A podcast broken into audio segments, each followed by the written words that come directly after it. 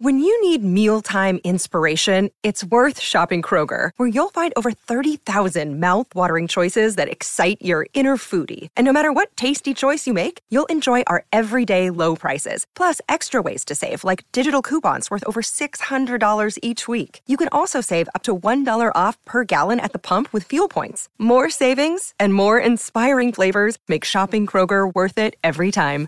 Kroger, fresh for everyone. Fuel restrictions apply. Lucky Land Casino asking people what's the weirdest place you've gotten lucky? Lucky? In line at the deli, I guess? Aha, in my dentist's office.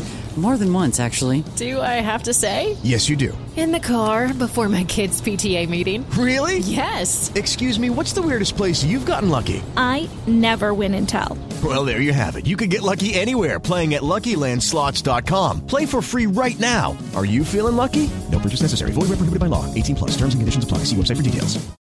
With the Lucky Land slots, you can get lucky just about anywhere. This is your captain speaking. Uh, we've got clear runway and the weather's fine, but we're just going to circle up here a while and uh, get lucky. No, no, nothing like that. It's just these cash prizes add up quick. So I suggest you sit back, keep your tray table upright, and start getting lucky. Play for free at LuckyLandSlots.com. Are you feeling lucky? No purchase necessary. Void where prohibited by law. 18 plus terms and conditions apply. See website for details.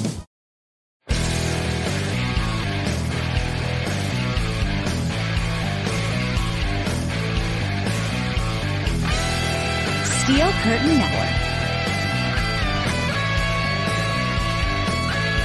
¡Piquen a Pickens! ¡Piquen a Pickens! ¡Piquen a Pickens! All right, Pittsburgh Steelers fans, welcome back to another episode of the Steelers Preview. I am Jeff Hartman. We are the Steel Curtain Network, and the triumphant trio is back. Dave Schofield is with us. What's up, Dave? Not too much, Jeff. It's uh the lull has officially begun. Womp womp womp. That's right. It is. Mini camp's done. Bryan Davis, what's up, Bryan? Yeah, hey guys, it's great to be here. That's the uh this is the one saving grace that I get to hang out with you guys and talk Steelers. You know, this week is kind of to me like in baseball. If you're a, Pirates fan, you experience the dog days of August.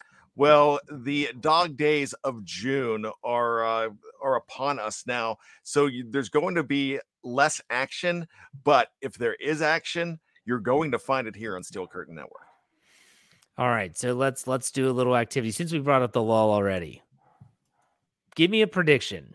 One storyline event, something that's going to happen before training camp at the end of July. Dave, what is it? I'll take the low hanging fruit. It's an Alex Highsmith extension. Okay, I figured someone would say that. Bryan, do you have another one? Yeah, I, yeah, Dave. That was re- that was so low hanging that it was on the ground, and Dave tripped over it. That's how low that one was. Uh, you know what? I'm going to say that they're the Steelers are going to be linked to uh, linked to more players. There's going to be uh, Omar Khan's not going to stop as you broke some uh you broke a great source story last week you know that kind of stuff is going to continue to happen because there are a lot of players out there that have the fa next to them designation and not three letters to signify a team there's somebody that there's a lot of players right now that do not know where they are going to be vacationing in august Yeah, no, you're right. And Eamon J. Singh gives us a dollar ninety nine. He said a dollar ninety nine to the lull. To the lull. To the lull. Thank you very much, Eamon. We appreciate the tip as always. Anyone that gives us a tip, we do appreciate it. Um, I, I'm going to say that I'm going to be specific. I'm going to say that they sign Kwon Alexander. That they find a way to bring him in. You thought I was going to say Chase Young, didn't you? Man, I hope they. No, no, no, no. I thought Oh, I thought you were just going to say an inside linebacker. No, I was Yeah, specific. you- you I'm trying to be name. specific. Yeah, I'm naming names. You- I, I- thought I I, thought position was specific enough. No, I'm naming names. Oh. If Jay signed Chase Young, I'm gonna go on Twitter and just do the biggest DX crotch chop ever, and just be like to all those haters out there, both in Well, Washington. They'd, they'd have to trade for him, but yeah. still, whatever. If they get him, if they acquire him, they're you're just gonna see Jeff. If you see Jeff do it, like I'll put a GIF out there of DX. That's what it's for. All You- those haters out there. But Jeff, you kept saying over and over Oh, and over that the Steelers are very interested. that that's true. But Yeah. just what just because you're interested doesn't mean that you can work it out right now. So it- it's not Interest in yeah. mean pending move. Yeah. It just means they're interested. Yeah, that that they will actually, you know, you know, pick up the phone. They're, you know, not not answer the phone. Pick up the phone and dial the number to see what's going on. There- Yeah. there- there's a difference there between, you know, that that's what we said last year when it came to Chase Claypool at the trade deadline. Where we're saying, you know, if you're the Steelers, you- you're not necessarily picking it up and and and, and you know, I'm We'll, we'll even go old school rotary phone, sticking your finger in the number and turning it and waiting for it to click back and all that other stuff. You're, you're not even doing that. But if it rings, you're going to pick it up. This isn't even something like that. That the Steelers might say, you know what, let's let, let's dial that in and just see what this would take. That's a big deal for the Steelers to to, to be Yeah. in that boat. It's it's worth a phone call, and I appreciate. Reginald Rivers asked a question that a lot of people have asked, and honestly, I asked the same question, and that was, he said he doesn't want Chase Young in Pittsburgh because it means that you're giving up on Highsmith. I, I don't necessarily mean I don't necessarily think that that that the two are exclusive. That if you were to acquire Chase Young, even if it were just for this year, that it means that you can't sign Alex Highsmith to an extension of any kind. Um, Dave, you were going to say something. Go ahead. when when you first had that out there as as the as as the you know inside information that the Steelers are interested, I'm like I, I get that they're interested. I would I think it makes more sense next offseason when he'll likely be a free agent. Yep. Um, I, I think that would make more sense. I don't know about giving up you know draft capital unless you're doing one of these swap picks or whatever because they're really just wanting to move him, things things of that nature. But I mean, to me, is he? He's like a JJ Watt.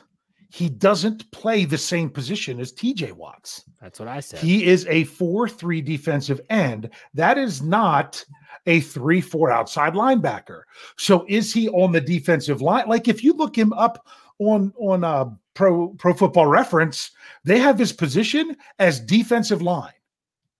Okay. You don't see that with someone like Alex Highsmith or or TJ Watt. So that's was kind of my question is I'm like, where does he fit? Does he fit as an edge rusher?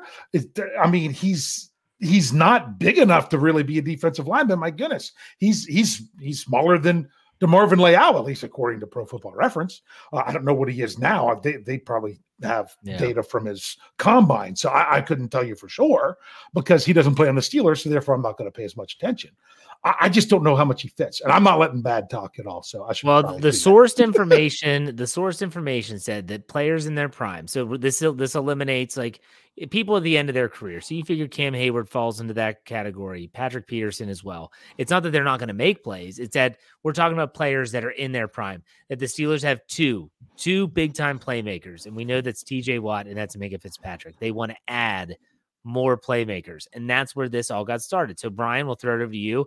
I haven't had a chance to. I heard you on Bad Language on Monday at noon on our audio side. You can find us wherever you get your podcast by searching Steel Curtain Network. But still, I haven't had the chance to talk with you about this on a show.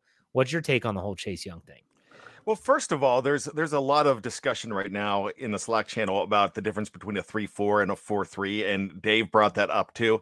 You know what? I I almost think that uh, we really can't classify defenses anymore, and it's because you know what you might start out in a three four, that might be your base defense, but everything everything is so specialized, and there's so much creativity, and we saw that last year with uh, the combination of uh, Teryl Austin and Brian Flores, and you're probably going to see more of that this year. There's going to be a lot of wizardry. So if you bring a guy like that in, I don't think it means the end for Alex Highsmith, but something a conversation that Jeff and I had, just a private conversation. We were we were just talking about, uh, you know what? Maybe this is you know a case that maybe it's a a, little bit of a message to uh, the agent of Alex Highsmith to say, hey, you know, there's other alternatives out there.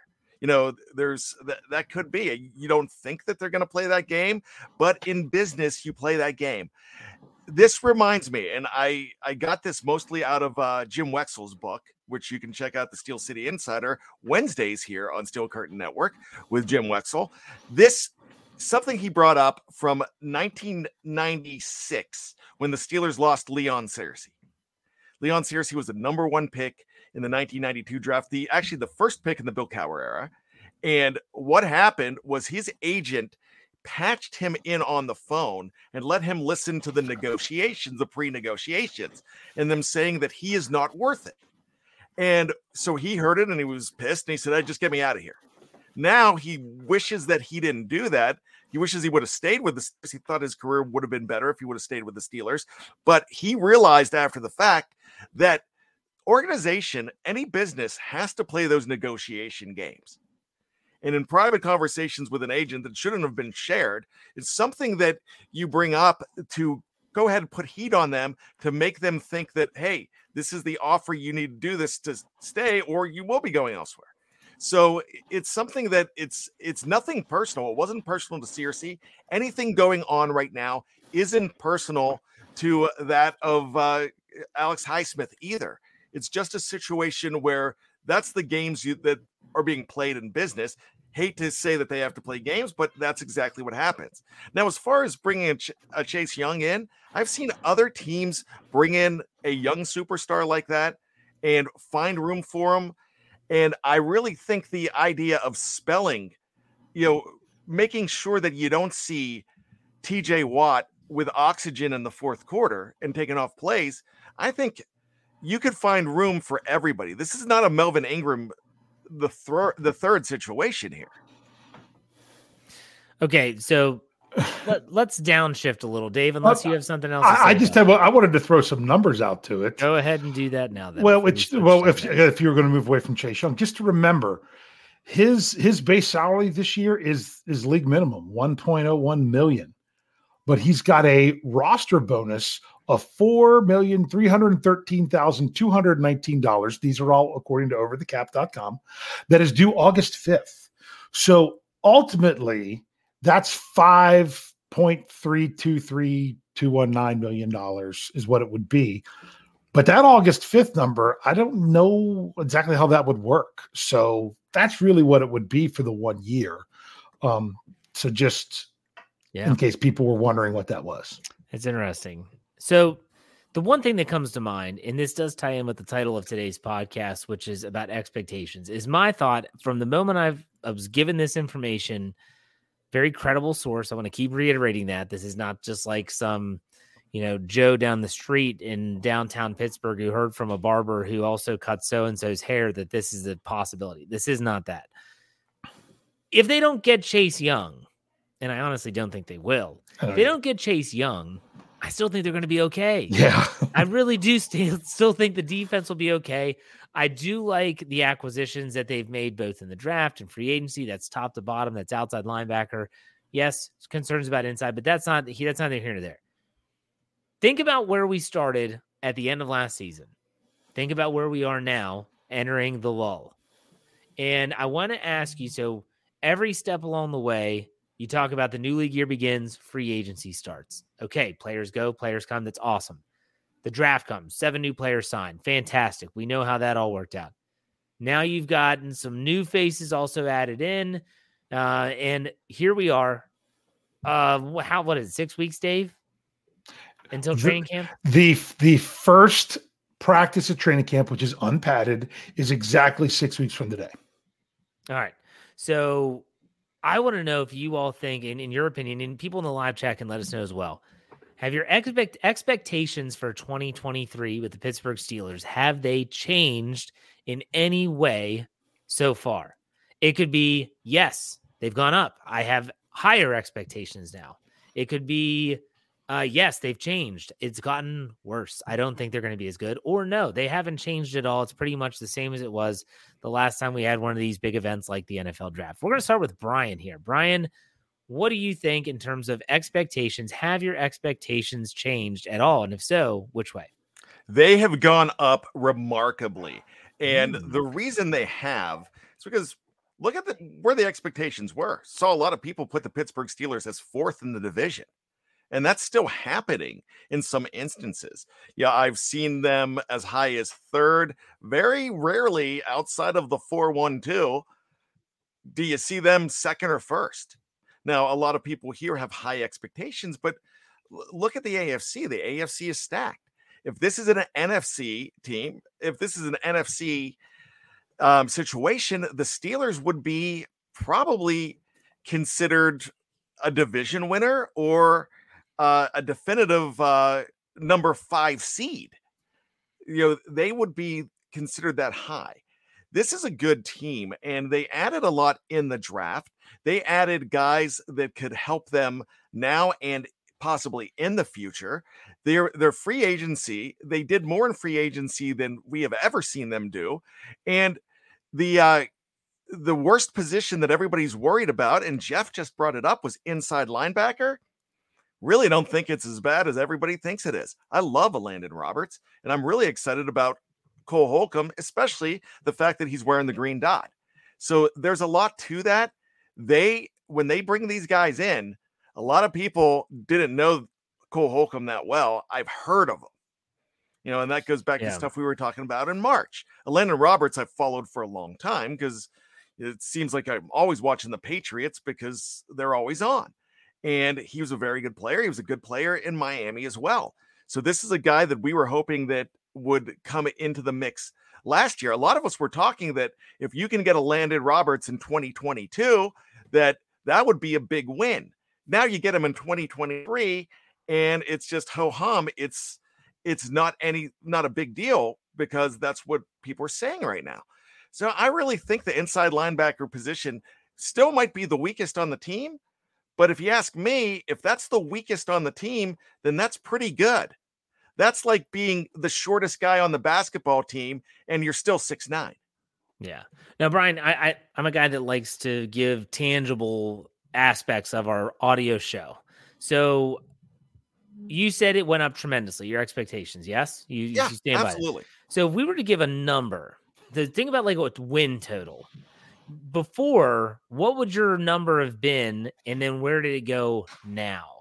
Dave's looking up the predictions. I know. I could. I could. I'm pretty sure his win total the day at the night that the schedule came out. Right, I have yeah. those. I'm pretty sure we had the same one as 11, didn't we? I Bryan? think it was 11 and six. Yeah. And look, this was a that was that was pretty homeristic. Well, no, but yeah. no, Homer Homer was my prediction, but still. Oh, yours wasn't as Homer as the year like before. Thirteen, I think. Yeah, but still, so your expectations. Let's say it was eleven. What did it go up to? Well, it was well originally, originally at the beginning of the season, it, it was probably around nine and eight before the draft. Okay. You know, and this is a team that went nine and eight last year. Right. It's hard for me to say that this is not a better team than what we saw last year. The improvements, the additions far outweigh any subtraction. So, so what look, number? I I'm saying right now that I I I think my expectations went up to 11 or maybe okay. 12.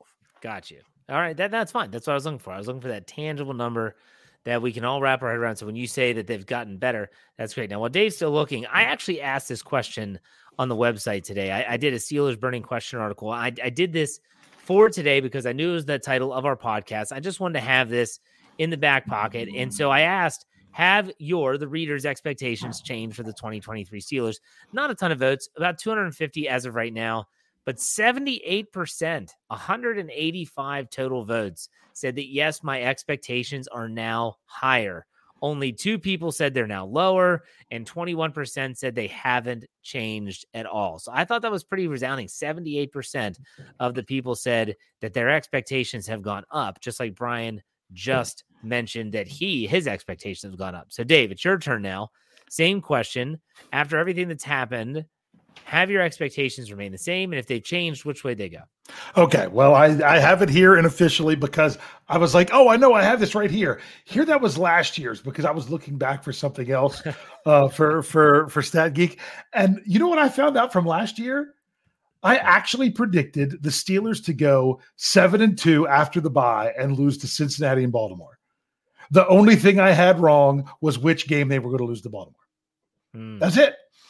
Um, and so I, I, I, thought that was kind of interesting. But no, uh, Bryan was right. Him and I both had 11 and 6, while Jeff had 14 and 3. Now, yeah, my expectations. Huh? What's that? I said damn straight. Yeah, I don't know. I don't know if you heard. I, I just hit the spring on. Kind of like the gong. Like yeah, gong I'll do it again. no, I don't know. It's getting can't even do So it. now you can't hear it. It was it's the spiral notebook caught it. Yes, I'm that nerdy. I have my spiral notebook. So expectations. I'm going. You're, you're you're gonna you're gonna hate this There because you're gonna call it a Dave answer, but you're gonna kind of love it. My expectations as the overall final record of the regular season has not really changed, but my expectations of some specific things that I want to see from the Pittsburgh Steelers, particularly early in the season, has changed. Does that make sense? For example, Jeff, I was I, I was I was catching up. I was traveling today, um, and and I was catching up on podcasts, and I got to finish up listening to to Wednesday's Let's Ride and some things of that nature. And I was listening to that Let's Ride, and I started to get really pumped for the Steelers defense. I think there was a huge range of what you could see from the Pittsburgh Steelers defense. And when you brought about, because it was the, how did you phrase it? Because it wasn't um, game, ch- ga- was it game changing? lesser known uh, impact players. Impact players, that's what it was. But it was the lesser known. It wasn't the obvious guys. Yeah. And you mentioned someone like uh, Keeanu Benton. yes. And I'm like, if Keeanu Benton could become a force on that line with Cam, with Larry, with TJ, with Alex, then if you and then you're talking about Patrick Peterson and his interceptions last year, and I got to think about interceptions. I'm like, you know, he had a lot. Minkah had a lot. Levi Wallace actually had a decent bit of mm-hmm. interceptions last Sure. year.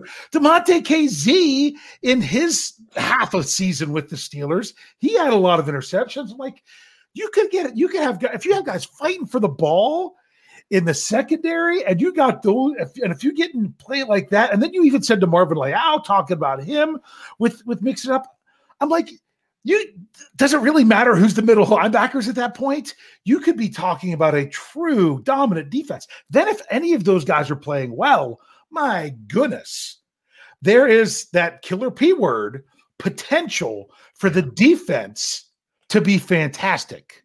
But you have to assume that everything works out perfectly. But if ever, and, and we know that that doesn't always happen.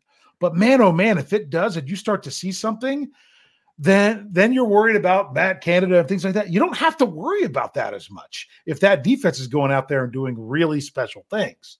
So I actually have higher expectations now for the for the Steelers defense this year than what I did earlier. And Jeff, I have to say that was thanks to you and your Let's Ride show on Wednesday. Yay. My one listener. Thank you, Dave. I You're welcome. Go. Oh, Bryan. Yeah, I listened to it too. Okay. No, too. So, and also, I did want to say one thing that Bryan Doubled said. production. Ha- Have we had a report report that Cole Holcomb will have the green dot? I just know that he had it when he was in Washington, so we assume that he's a good candidate for it this year.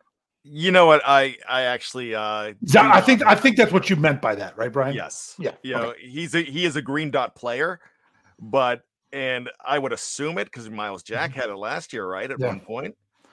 And Mhm. Jack did have it, right? Yeah. So Yeah. if I'm going to make a comment on everything that Dave said and what Jeff's saying as well, is like where on this roster, what position group is worse than it was last year? And I really, I mean, if I stretch, I could probably say possibly wide receiver, but I don't think so. I think wide receiver position is better. And I could say possibly safety because they lost Edmunds, but man, you brought in Keanu uh, Keanu Neal and you brought in uh, you know and you're keeping Damontae Kazee. And then you could say, well, defensive line got older. Well, defensive line might have got older, but it's getting younger too with DeMarvin Leal in the mix. And I love, I think the dancing bear, Keeanu Benton's going to be special. Yeah. I really do. I mean, you might not see it until year two, but you're going to see glimpses of it. So, inside linebacker, we I just talked a long time about that being the weakness, and if that's the weakness, then you might not be in as bad shape. Do you really think that they have not upgraded from Devin Bush and Myles Jack? I think they did. Don't forget Bobby Spillane too. Yeah, and it, Yeah, but that one's the true. big unknown because of so much more turnover. I mean, that that that yeah, you could say a cornerback there was as well, but not like inside linebacker. That was a huge mix up. And you, you don't want to get too excited over football when shorts, but they I'm going to be intrigued if the Steelers are and for all you know, he's someone who doesn't even make the 53. Or do they find a way to use Tanner Muse as a as a linebacker that's really the coverage specialist? Does he become what Robert Spillane was brought in to do early in the season when Spillane came on the field and the other two went off on passing downs? I don't know if he can be that player, but man, imagine if he is. A lot of what we're saying in terms of potential downfalls of the defense is going to come down to one thing the defensive front. Yeah. You know, like like Dave, you said it. I've said it a million times. You could have the most mediocre. You could have had last year's linebacking corps: Myles Jack, Devin Bush, Bobby Spillane. And if you had a really good defensive front that is not letting the linemen climb to the second level, they're making tackles. Yep. And they're not running wild in the secondary. Likewise, if you have TJ Watt that's healthy and doesn't tear his pectoral muscle in week one trying to sack Joe Burrow, they don't have enough time to deliver the pass downfield. And now all of a sudden your secondary looks a hell of a lot better. So Mm-hmm. the defensive front is going to ultimately dictate how good or bad this defense is. I think they've made some upgrades both in the draft. I think bringing Larry Ogunjobi back, him being healthy, is going to be a really big get for the Steelers. We hope Cam Heyward can continue to play a high level, but we shall see. In terms of the me answering this question briefly, my expectations actually haven't changed because I actually had really high hopes for this this whole team after the draft because I love the draft class. A player that really, which is kind of humorous to me, that I think is going to have a really great year that no one's really talking about right now is Joey Porter Jr. Yeah. I mean, no one is. Everyone's in love with Cory Trice because he had the one practice with a pass breakup and like two picks or something. Because when And- you have a seventh round draft pick and it seems like he's it. going to make it. the Yeah. roster, that's a big deal. That's why. Yeah. But I listened to Patrick Peterson and other veterans, and they all say the same thing. Joey Porter Jr. is going to be really good. And if you watch these videos, and I put all these little videos in the recap article that runs on the website the day after, there'll be one tomorrow on Friday at 9 30 a.m. Eastern time. And you see what do you see? Patrick Peterson is literally has Joey Porter in his hip pocket. And they are walking through stuff. He is just helping him every chance he gets. That is going to pay dividends. It really, really is. And I think he's going to have a role on this defense. I think he's going to be good. I think the Steelers got to steal. Good, Bryan. And the other thing that we're not talking about with Joey Porter Jr. is thank goodness he was not a number one pick. Yeah. And Well, because yes, it's yes the and whole, no. Yeah. well, well, the only thing is, you know, you don't get that that extra year. Yes. And I get that. But what really, one, it's driving the man. He's going to be more driven because he was snubbed by most every team. Just the teams that did not snub him were the ones that uh, the Steelers snubbed him at first, too. Mhm. But, you know, the Rams and the teams that did not have a first round pick might have snubbed him. I mean, it didn't snub him. You can't say that. But the other thing about this guy is the fact that he's a number two pick he is not going to have the expectations that Terrell Edmunds had to deal with and had to overcome the uh, his last couple years because there are so many people throwing the B word on him, and you don't have to worry about that because if Terrell Edmunds and we talked about this ad nauseum, if he was a number two pick, people would have loved him so much more, and he would have not had the pressure on him. I'm not saying that he had pressure, but he would have not had the criticism that everybody gave him because he was a number one pick. And it's not his fault. Yeah, it's not not his his fault. fault. that he was drafted in the first round. No, Yeah. The dude was on the can when they called his name. He didn't even expect to get picked. Yeah. I've been on the can in great moments in my life. At least we're not talking about Omar Khan shower stories today, are we? No, oh no, that was Frank Webb, not Omar. Khan. That's a different shower story altogether. I think in the shower all the time. That's my best time. yeah, but not about other dudes, Bryan. Not about other dudes. That's just me, though. I mean, if that's Not when I'm soapy and frothy, Jeff. Hey, the Beehive shower room. I heard there's some stories be told there about Bryan Anthony Davis. That's what I heard. Oh gosh. All right. I feel like I need antibiotics just thinking about it.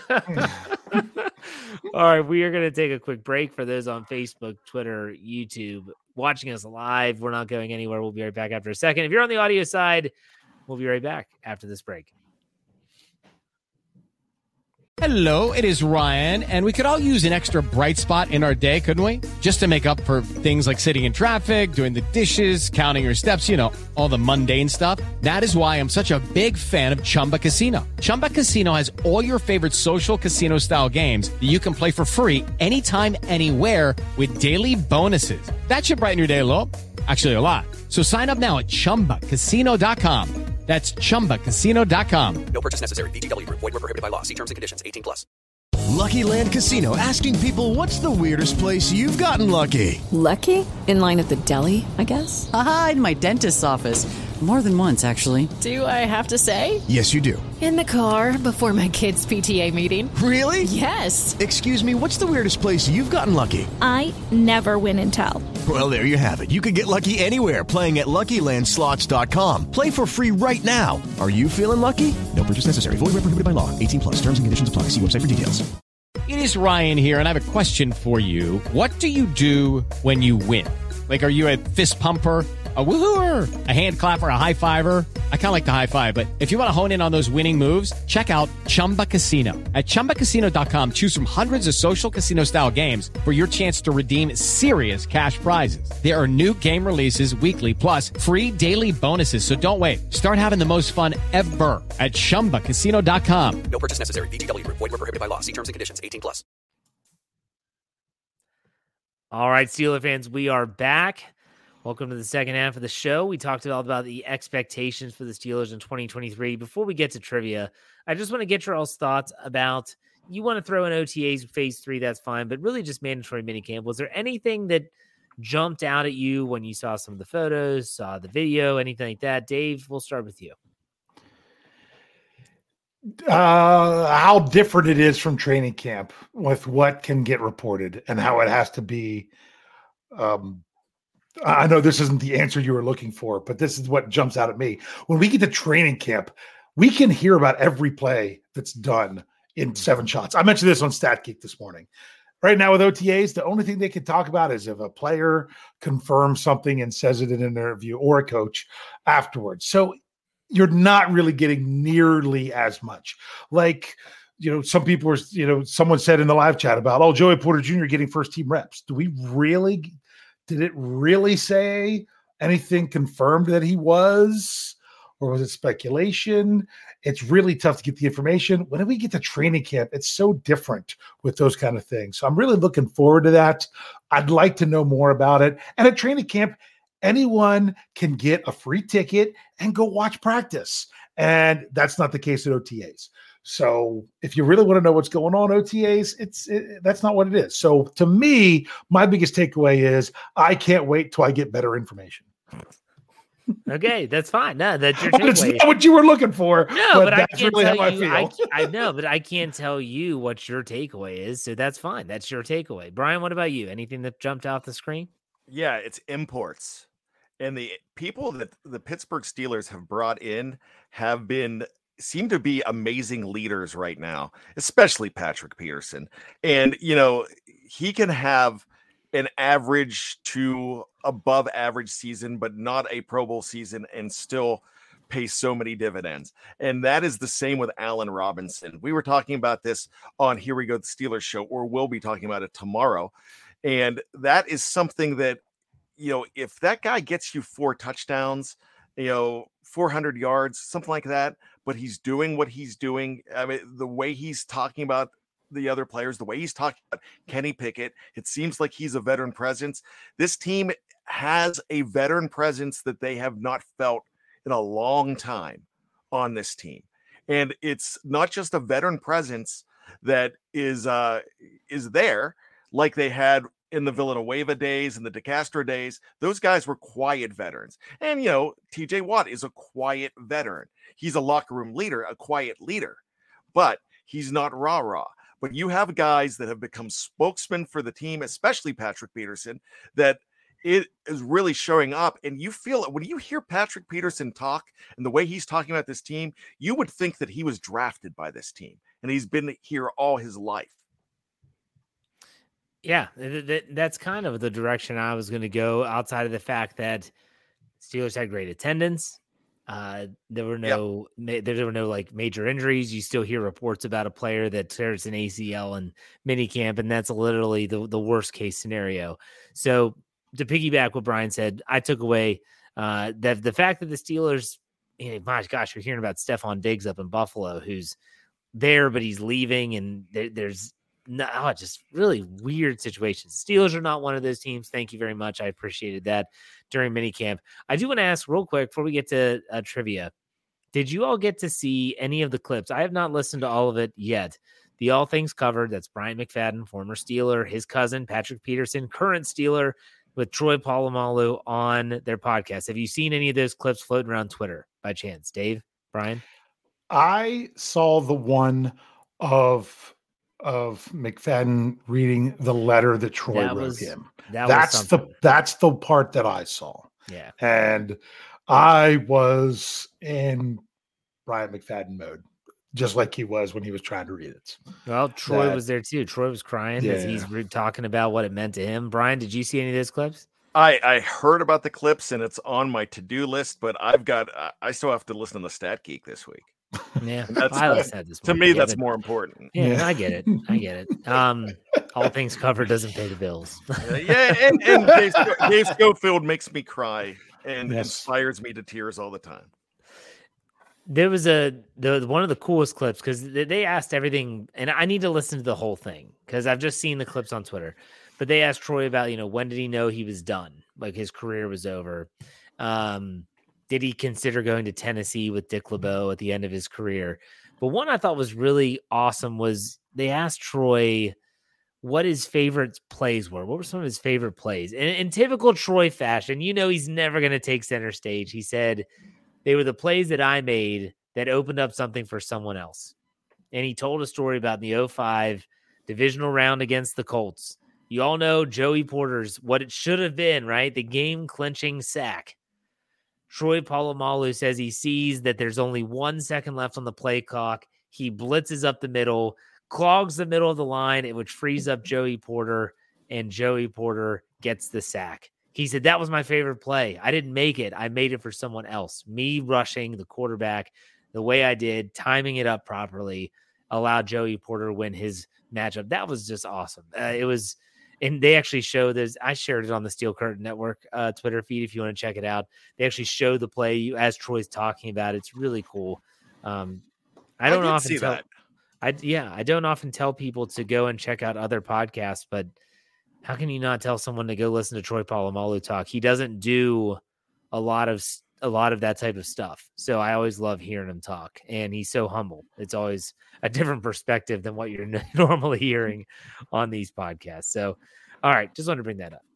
Only reason I watched the movie Moana because he was villager number two.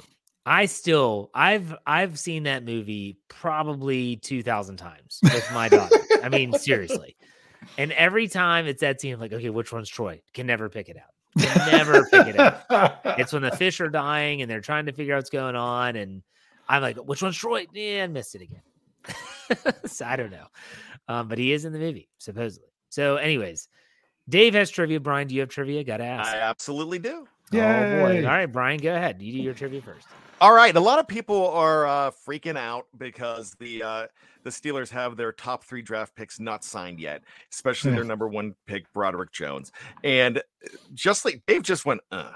and you know what? I'm glad he did because that is not a problem these days. That means nothing, but pe- some people are freaking out about it.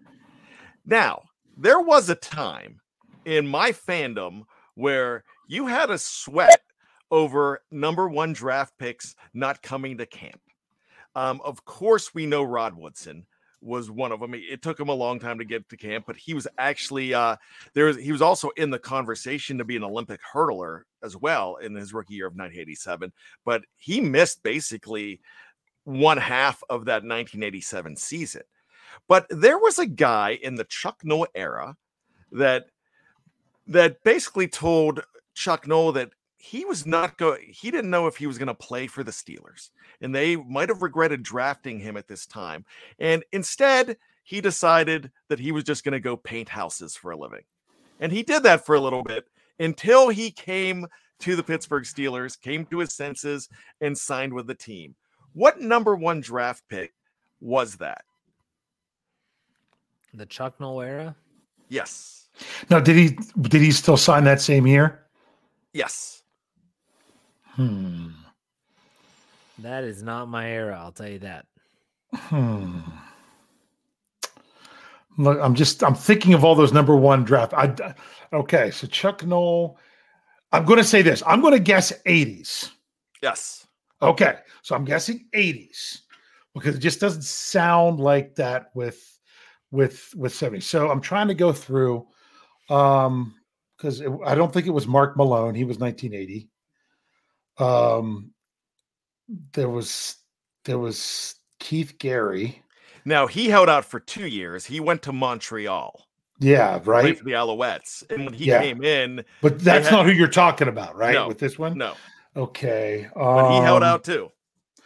82. uh, Who I can't remember. I know 83. Eighty-two was Ga- Abercrombie. Abercrombie. Okay, 83 was Rivera. They were talking about him on Steel City Insider this week. Um, so I, I don't think it was any of them. Um, Louis Lipps was the year after that. I don't think it was Louis Lipps. Nope. If it was, I'd be disappointed because he was my favorite player when I was young.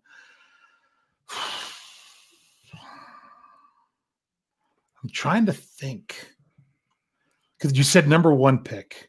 I don't know that I can pick. name the rest of the number because Woodson was 87. It wasn't him.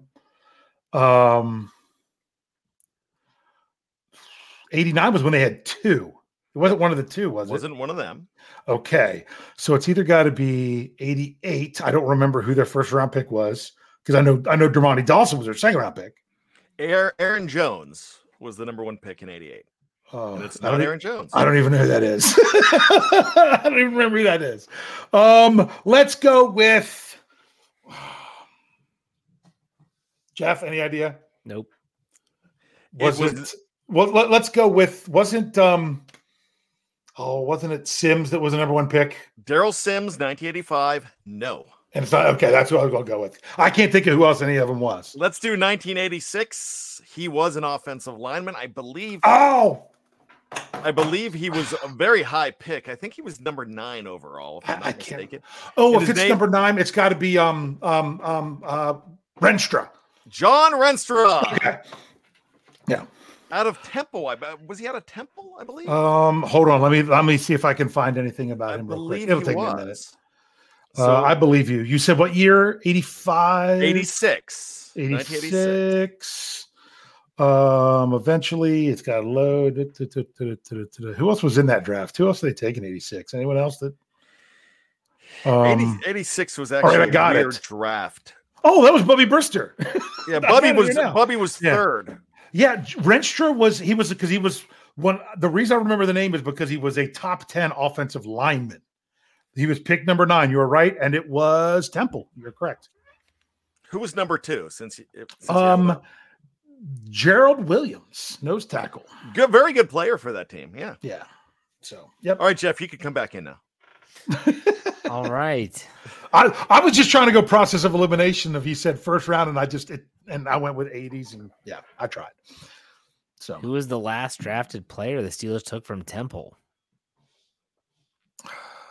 do you know that one? I actually, well, I have one in mind. I don't know if there was one since. I can hold on. Give me a second.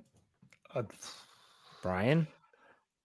Temple. Well, I, I- I'm thinking of Dirty Red. It, it wasn't. uh, yeah, it would be Dirty Red. That's what I'm thinking. If- Tyler Matakevich. Now they had two draft picks that uh one that verbally committed to Temple but never went there, Kenny Pickett, Kenny Pickett. and they had another one that played at Wait. Temple that Was transferred. in Q from last the year. U, right? Who? Was it was was Quincy Well, Roche? yeah, but he- yeah, you're then right. went to he Miami? went to Te- yeah, he Yeah. went to. Temple, but yeah. entered as a Hurricane. Yep, he did. Yeah. So I'm right, not. that's my I'm not. You're seeing welcome. anyone else since. Um, I'm going back. Yeah, I don't see anyone else that I've come across Temple before 2016. So you might be right there, Jeff. I think I am. All right, my mine's mine's a little bit easier because I, I had to try to do it right before the show because I literally got home ten minutes before I got on the on here with you guys. We we Bryan's talked about this. Many of us has mentioned it. We have two players for the Steelers this year that are very close to the all-time Steelers sack record. What is the Steelers all-time sack record? Good, Bryan. What's the number? 80.5. Yes, by James Harrison. And right now, currently second place is It's Cam. Cam is second, two behind, and TJ's three behind. Yeah. So that's what it really all all comes down to. But here's my question. Now remember, they only started counting um sacks as an individual statistic. I do believe it was 1982, but places like Pro Football Reference have gone back and and retroactively awarded sacks to players because they were counted as a team stat. They just weren't to individuals. So going back to, to that time, that's regular season. Who's the Steelers' all-time leading? Who leads the Steelers in sacks all time in the postseason? LC Greenwood. That's correct. It would be LC Greenwood. Do you know how many? Just postseason? Just postseason. Well, gosh, he had what? Didn't he have like five or six in one game? He had four in Super Bowl. in Super Bowl. Yeah. He would have. The, Um, re- that's not recognized as the record in it. No, because it wasn't an individual stat Right. yet. Yep. Yeah. So, man, he's played in a lot of playoff games. I'll go with 21. Wow, that'd be crazy. In just postseason? Yeah. He's played in a lot of games. Yeah, he did. Yeah, I'll, I'll go with 12. It's 12 and a half. Well, he had four in one game. I'm thinking, to shoot, if he has a couple in a game. But so, yeah. but postseason sacks are hard to come by. There's only they also they also didn't have as many games. Yes. Okay. There's there's there's only three players on the Steelers because we'll remember before 1972 they only had one playoff game they got shut out. Um, so we really are talking from 72 on. There are only three members of the Steelers with double digit playoff sacks. One is LC Greenwood. Do you know the other two? I'm going to actually go out on a limb here. LaMarr Woodley. LaMarr Woodley has 11. Is there more? How many did you say there were? And there's one more that has double digit playoff sacks. uh, I, James Harrison would be too easy, so I don't think it's him. Uh, you would be wrong if you think it's not him. It is. Him? It is. Yes, it's Harrison. Because if you want to go all-time sacks as, as as a member of the Steelers and include the postseason, these guys got a way to go. Because James Harrison had had 11 for the postseason. Who do you think is the current postseason sack leader for the Steelers? Meaning active. What active player? Cam. Cam. Okay. Or It's actually a four-way tie because nobody has more than one. Ugh. There are four players on currently on the Pittsburgh Steelers that have one postseason sack. Can you name those four players? You just named one of them. T.J. Watt, So TJ Watt, Cam Well, Heyward, Cam Heyward, Alex Highsmith. Alex Highsmith had a sack. Oh, These are Patrick current Mahomes. players still on the current roster. players on the 90 man roster right now. There's one more. It's got to be someone like it's got to be someone lesser known, right? No, I'm going to Probably. say Minkah. Oh, then, it, then it's not Minkah. Like No, an it's not Minkah. like I like Isaiah Loudermilk or something. You're close. You're not that far off. Montravius Adams. You are correct. Montravius Adams had a sack in that game against against Kansas City. We re- really want to forget that game. But you got to remember, see, TJ Watt, he's 10 sacks behind James Harrison in postseason. So if you want to total them both, and the thing with TJ Watt, and I was thinking, oh, I remember his sack. He scored a touchdown. No, that wasn't a sack. That was just a fumble and- recovery. TJ Watt's one postseason sack came with less than five minutes left in their last playoff game when the score was already 42 to 21. So I would love nothing more for the Steelers to get back to the postseason so you can have guys like TJ Watt show what they can do on the biggest stage in the postseason. yeah, there you go. Good stuff as always. Um, all right, let's do some final thoughts. Uh, Bryan, do you want to go first? I will defer to Dave. Dave is Oh, go. oh my goodness. I was like, oh, great. Bryan could go. I, I have five minutes to. No, I'm just kidding. Just kidding. Get mine together. Uh, fine. Final thoughts. All right. Somebody said it here in the live chat because it was the answer to my first of many trivia questions tonight. How in for for the love of all that is good and holy, how is LC Greenwood not in the Hall of Fame? The, this it's a shame that he's not there. It's a shame that he was not that, that he's no longer with us, that he could uh, take part in that ceremony. That's why when they were doing the the the big class that uh, where Donnie Shell went in, I was really hoping Donnie Shell would get chosen because you want someone like that to go in while they're still with us.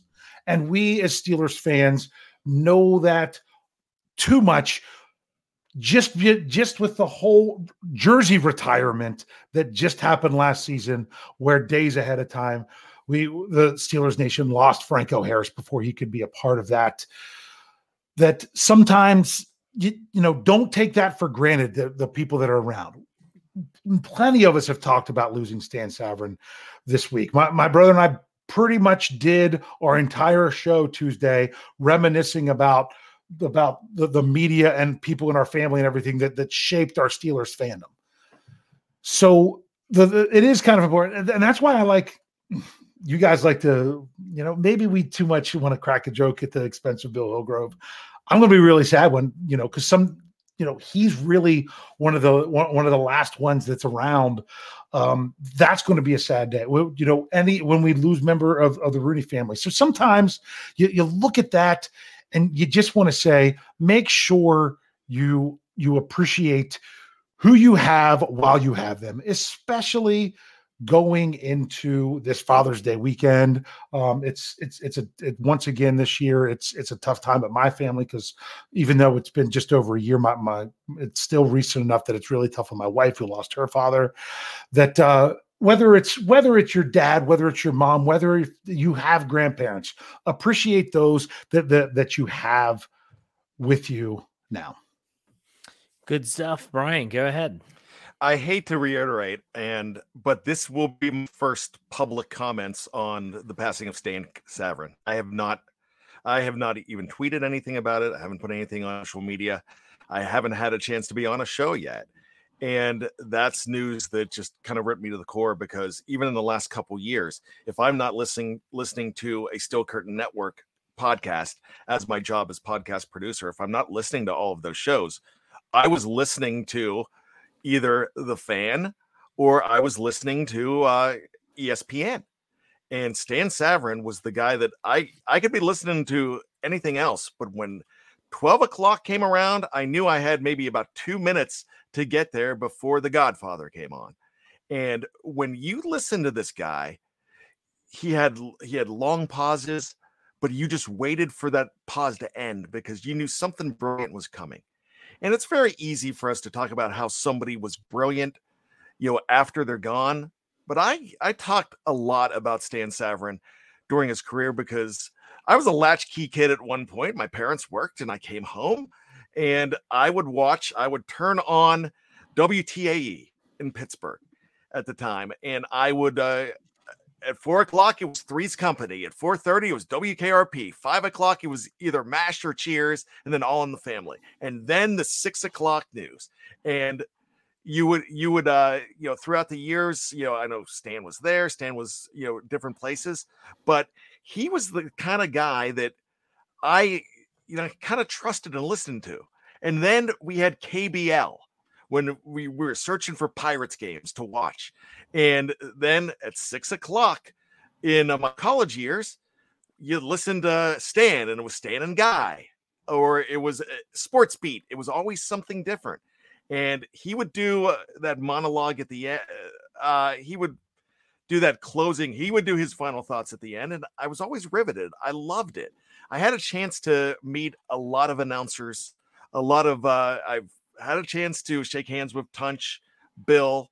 Never met Myron. Never met Jack Fleming. I met I met Stan Savran once, and I tell you what, one of the most gracious guys and everything they're talking about. He was one of the best. And I remember he asked a question a couple years ago about Sports Illustrated when Andrew McCutchen was on the cover, and he was trying to figure out why the date was different. And I sent him a text and I explained it and he sent me back a really nice text.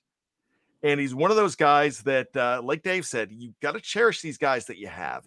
And man, don't take them for granted. Wow, I I was at a loss when I found out about Stan Savran. My boss would not let me call off work for that, but I thought about it. Yeah, good stuff as always. And uh yeah, Sports Beat, Stan and Guy, love the show. Uh that's embedded in my brain as a child. So um that was appointment viewing every single day uh when Stan and Guy were on the show together. So good stuff as always. Uh gentlemen, good show as always. Uh we'll be back next week. Dave, why don't you send us out? Hey. We'll see you next week on another episode of the Steelers preview. Take it easy.